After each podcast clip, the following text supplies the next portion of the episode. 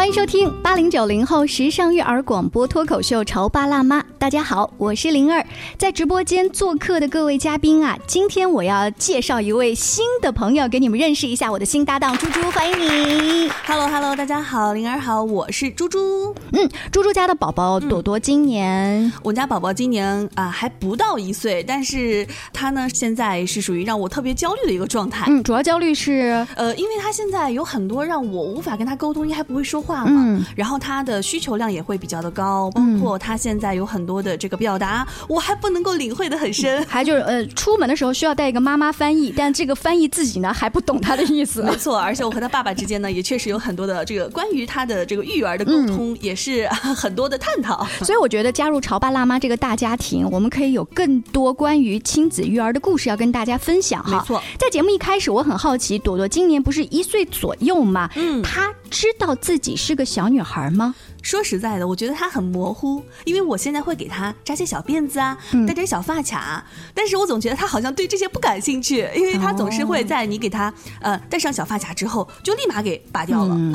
好，那咱们身边呢、从这个性别教育到性教育，我觉得还是有不少的潮爸辣妈觉得这个很重要的。嗯，但是呢。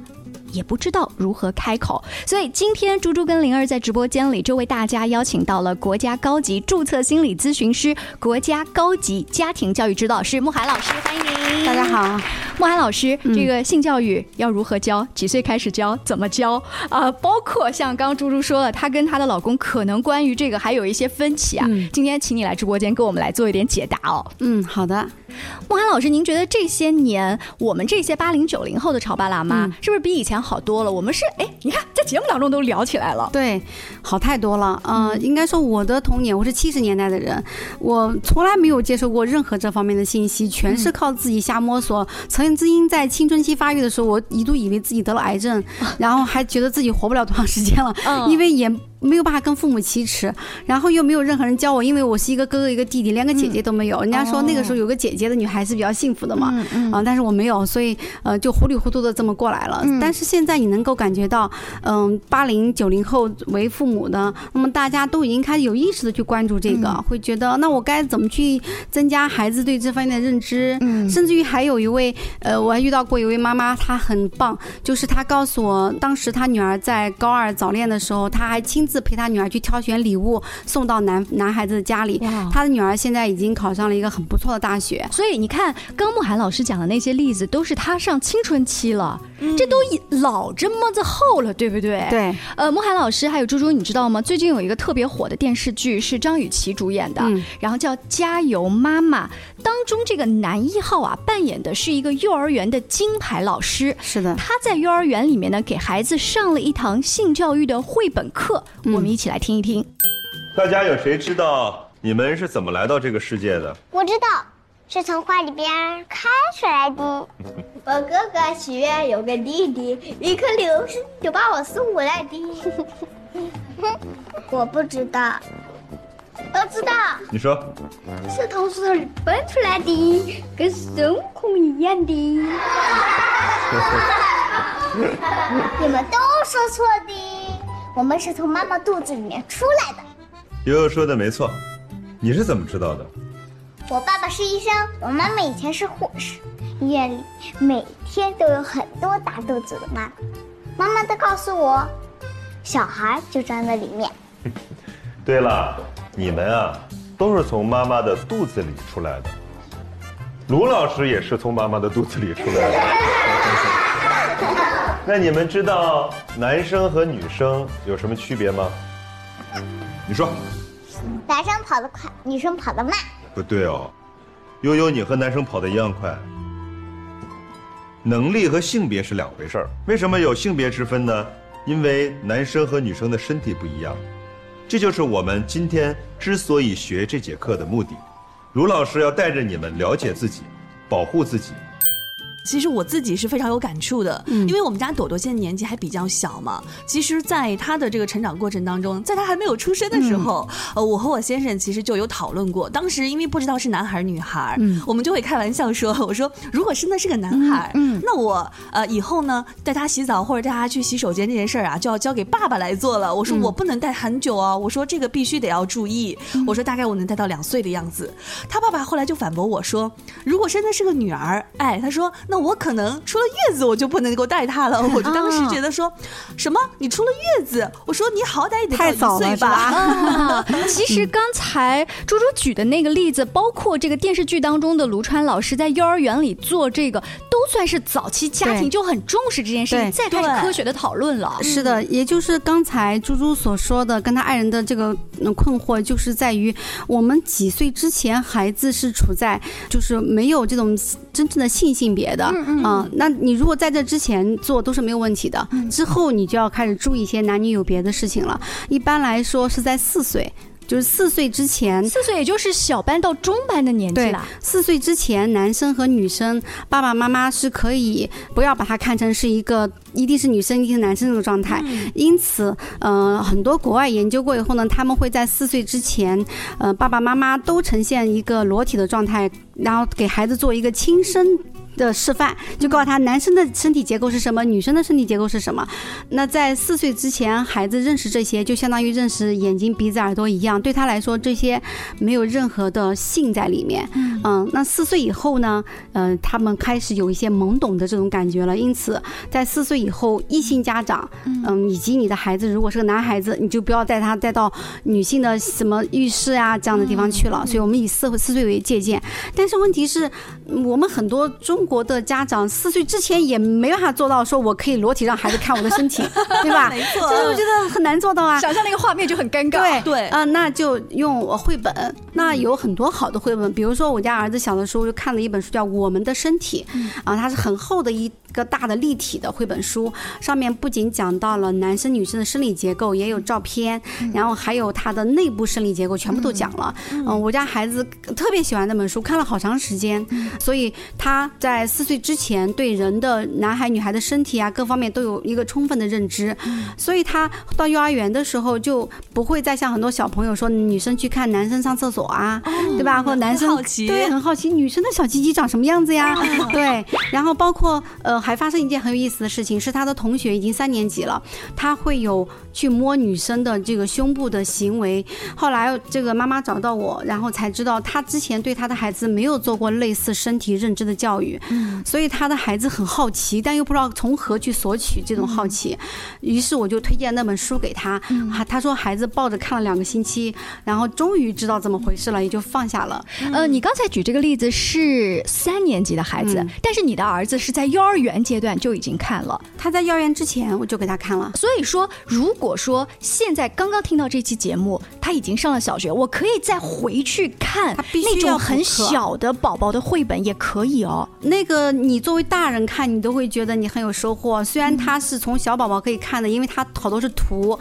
小宝宝看的图和大人看的图是没有区别的呀。但是很多大人看了那个书，都会觉得好多东西他自己都不知道。嗯。啊、因为通过图来讲解，它并不是说一定大人就不能看图，它并不是很幼稚，它还是很科学的。而且孩子们通过图来解读，它是不受年龄的限制的。然后一般到两三岁的时候，你就可以把这种绘本跟孩子来分享，然后告诉他身体的结构啊、然后还有一个重点就是说，你要让他知道他的隐私部位是哪些，并且他该怎么去对待这种隐私部位。是。所以你看那个电视剧里面，卢老师就告诉学生说，就是说，呃，男生哪些地方是不可以摸的，女生哪些地方是不可以摸的，对吧？包括什么人不能摸，嗯、就是我我曾经节目当中也讲过，你要告诉孩子，嗯、让他画画一个人给他，让他画一下不能摸的部位涂红，你看他涂的对不对？你就知道他可真的认识，嗯。可真的知道哪些是敏感部位，然后再问他，那不能摸，如果医生能不能摸啊？那医生也不可以随便摸，医生如果要检查之前，必须通过妈妈的同意。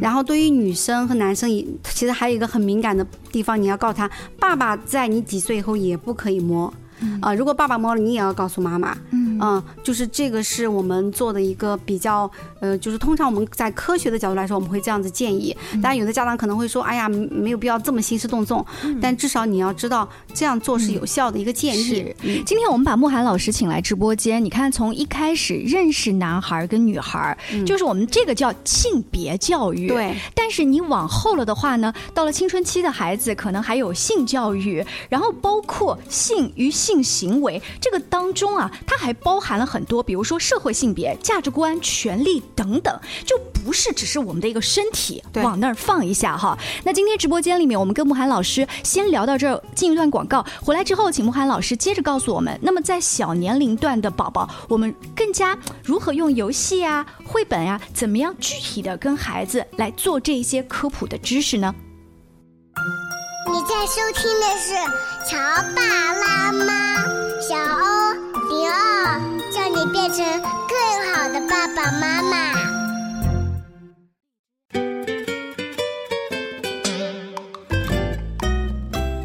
广告之后，欢迎您继续锁定《潮爸辣妈》。今天灵儿在直播间里和猪猪一起邀请到的是慕寒老师，我们一起从《加油妈妈》这个电视剧当中的性教育绘本聊起。嗯，其实说到这部电视剧当中，还有一个让我印象非常深刻的剧情，嗯，就是当中这个秦薇的女儿月月。嗯，他当时也是发生了一些事情嘛，就是突然之间变得特别胆小害怕，让他妈妈产生误会，以为是他的老师，呃，卢川老师对他做了不好的事情。为什么会有不好？就是因为刚才我们上半段讲那个性教育课刚讲完，他就以为这个老师是人面兽心啊，结果这当然这是电视剧拍摄的。是谁是真正的坏人？其实是他的表舅，也就是他那个妈妈的，应该算表哥之类的亲戚。对，但是当时因为他妈妈其实是不知道这件事情的，也是因为从自己女儿当中突然就变得呃有些行为上的跟之前的偏差，对，有些偏差，所以才引起了妈妈的这种对。关注。嗯，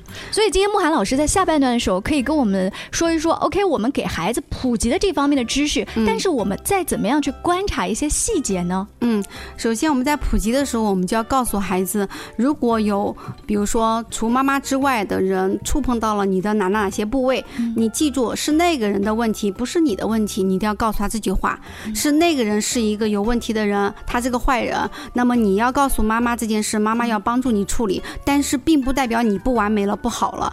为什么要告诉他这个？因为很多小孩，你看那个剧里面的月月，为什么他会哭？他不说，是因为第一，如果你不提前告诉孩子这些，孩子会担心，如果不完美了，你就不爱我了，所以他不敢说。还有的孩子会觉得是他自己不够好，所以才会有人那样对待他，是他自己坏不好，他会做很多负面解读。所以我们要坚定的告诉孩子，有任何人如果做了那样的事情，你一定要第一时间告诉妈妈，因为呢，对，不是你的问题，不是你的问题，但是也有可能是什么？我被打标签了，我是一个特别乖的宝宝，我是听话的宝宝。那么那一个欺负我的人说了，你不许告诉妈妈，如果你告诉妈妈，就怎么怎么怎么样。我们在看一些性教育的绘本的时候，那个坏人呢会经常说，如果你告诉你妈妈，你妈妈就会丢了工作。对，嗯，然后你就要告诉提前跟孩子说，就是如果有人用钱、用吃的、用玩的或者威胁你的方式啊，然后跟你这样讲，并且对你做了。跟你隐私有关的事情，那么你都记住，呃，妈妈都是安全的，都是那个人是有问题的，那个人是应该受到相应的惩罚的，你是没有问题的，妈妈也不会受到他的伤害的。就你一定要把这种话告诉孩子，他才敢去跟你讲，这是第一步。第二步呢，就是我们在日常生活中，如果我们发现孩子在一些无缘无故，好像有的孩子还会发烧，嗯，会，对，有的孩子会做噩梦。然后还有的孩子就突然胆子变得很小，还有就是变得很敏感，容易自己偷偷的哭。如果发现类似这种现象的时候，那么要去问问孩子，没有人触碰过他这些部位啊，看一下孩子的反应。通常你问了的时候，孩子都会，他自然会呈现出一个状态。这个是我们要注意的第二个方面。哎，呃，说到自然呈现的状态，在电视剧里面有一个桥段，就是妈妈一般都很着急嘛，月月，你说是不是有人欺负了你？噔噔噔噔，然后那个孩子就开始更加。更加害怕，对对，那就不敢说嘛。这部剧当中还有一个很关键的点，就是因为月月他们家住的那个房子是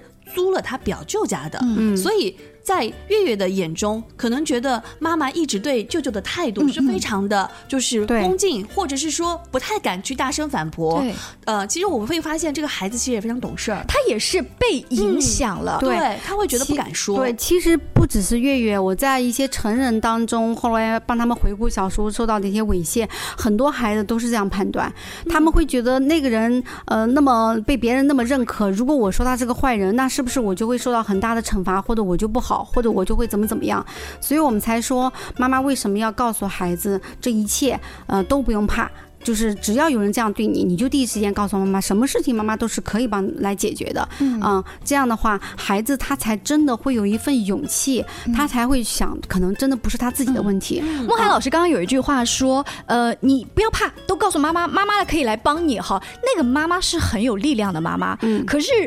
实际当中，那个妈妈可能自己都是一个很怂的人。的确有这种现象，包括我做的一些案例当中也有，就是说妈妈知道了真相，但是妈妈选择了沉默和让他隐忍。哎呀，嗯、那说白了，这是这个孩子的悲伤，那就长大以后自己去做一些修复。啊、我觉得当然了，我们不建议家长这样去做，因为这样就是说为了委曲求全，为了就是隐藏一个假象的和谐嘛，是以伤害孩子一生为代价。我认为这个代价是不值得的。嗯而且你知道，经过调查发现，孩子们受到的这种性侵和猥亵，百分之将近六七十的这个比例都是由身边比较亲近的人造成的。就是说，真的是陌生人的那种不认识的人造成的可能性是比较小的。嗯，而且一旦是全陌生人的话，孩子这么多年来被教育的，他也会知道要保护自己。对反而是那些认识的孩子不知道该怎么办了。对，反而会觉得，因为认识会有一定的亲近感，或者是说，哦，平常看到他跟我妈妈，或者是跟我爸爸，哎，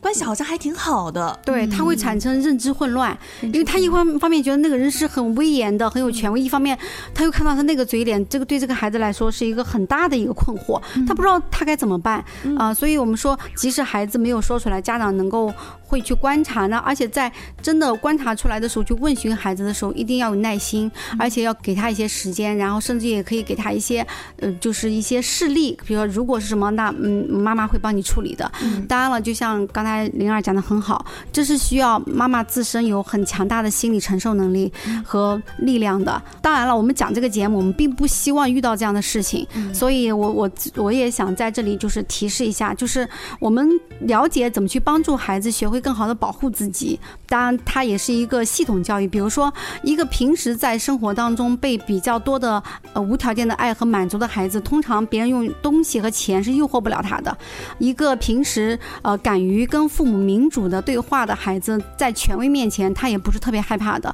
所以，他其实看上去是一个简单的性别教育和性教育和生命教育，实际上背后又是一个系统的教育的一个大的系统。嗯，嗯你想，如果平时生活当中就经常被爸爸妈妈管控、指责、否定，不敢对。说了。他根本就，嗯你即使教了他，他也不相信你会这样对待他，对不对？嗯，孟涵老师在接触到的一些学校和家长当中，就我们这个城市而言哈，现在家长呃是不是也都比较关注这个，然后呢都会去上一些这样的公开课啊、公益课？关注度比原来高了，但整体来说并不算高，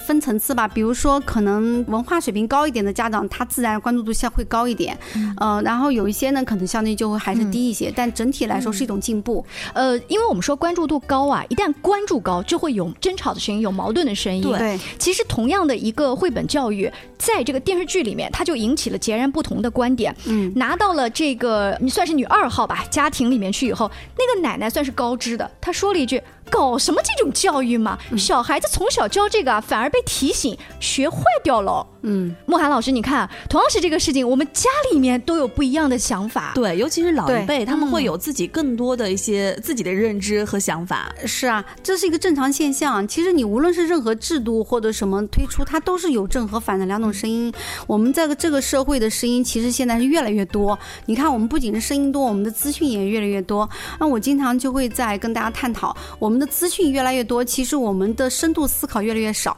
所以越越是遇到这样的事情，我我们作为孩子的第一负责人、第一监护人，我们应该有独立思考的能力，而不是说别人说什么我就往东跑，别人说什么我就往西跑。那么当东西两种声音不一样的时候，你要问问你自己。到底哪种声音是真的？首先，你自己是有判断能力的，每一个人都有自己的判断能力。你的生命和你自己的直觉能力，你慢慢的分析、用心感知，你是知道什么是真理的。嗯，好，那我们在节目尾声呢，再给大家强调一下，今天慕寒老师跟我们讲了几个重点哈。首先，小年龄段的宝宝，你要不断的跟他说，宝宝其实就算有人要欺负你，但是你首先是完美的，对啊，你没有错。然后包括妈妈、爸爸也不会受伤害，所以你要勇敢的讲出来呀，等等。刚才我们讲那个呢，是在认知方面跟孩子的交流。那实际带孩子过程当中，慕寒老师还有什么要强调的吗？在生活当中的一些细节方面要有些注意，比如说在孩子四岁之后，父母上厕所或者家里有老人上厕所，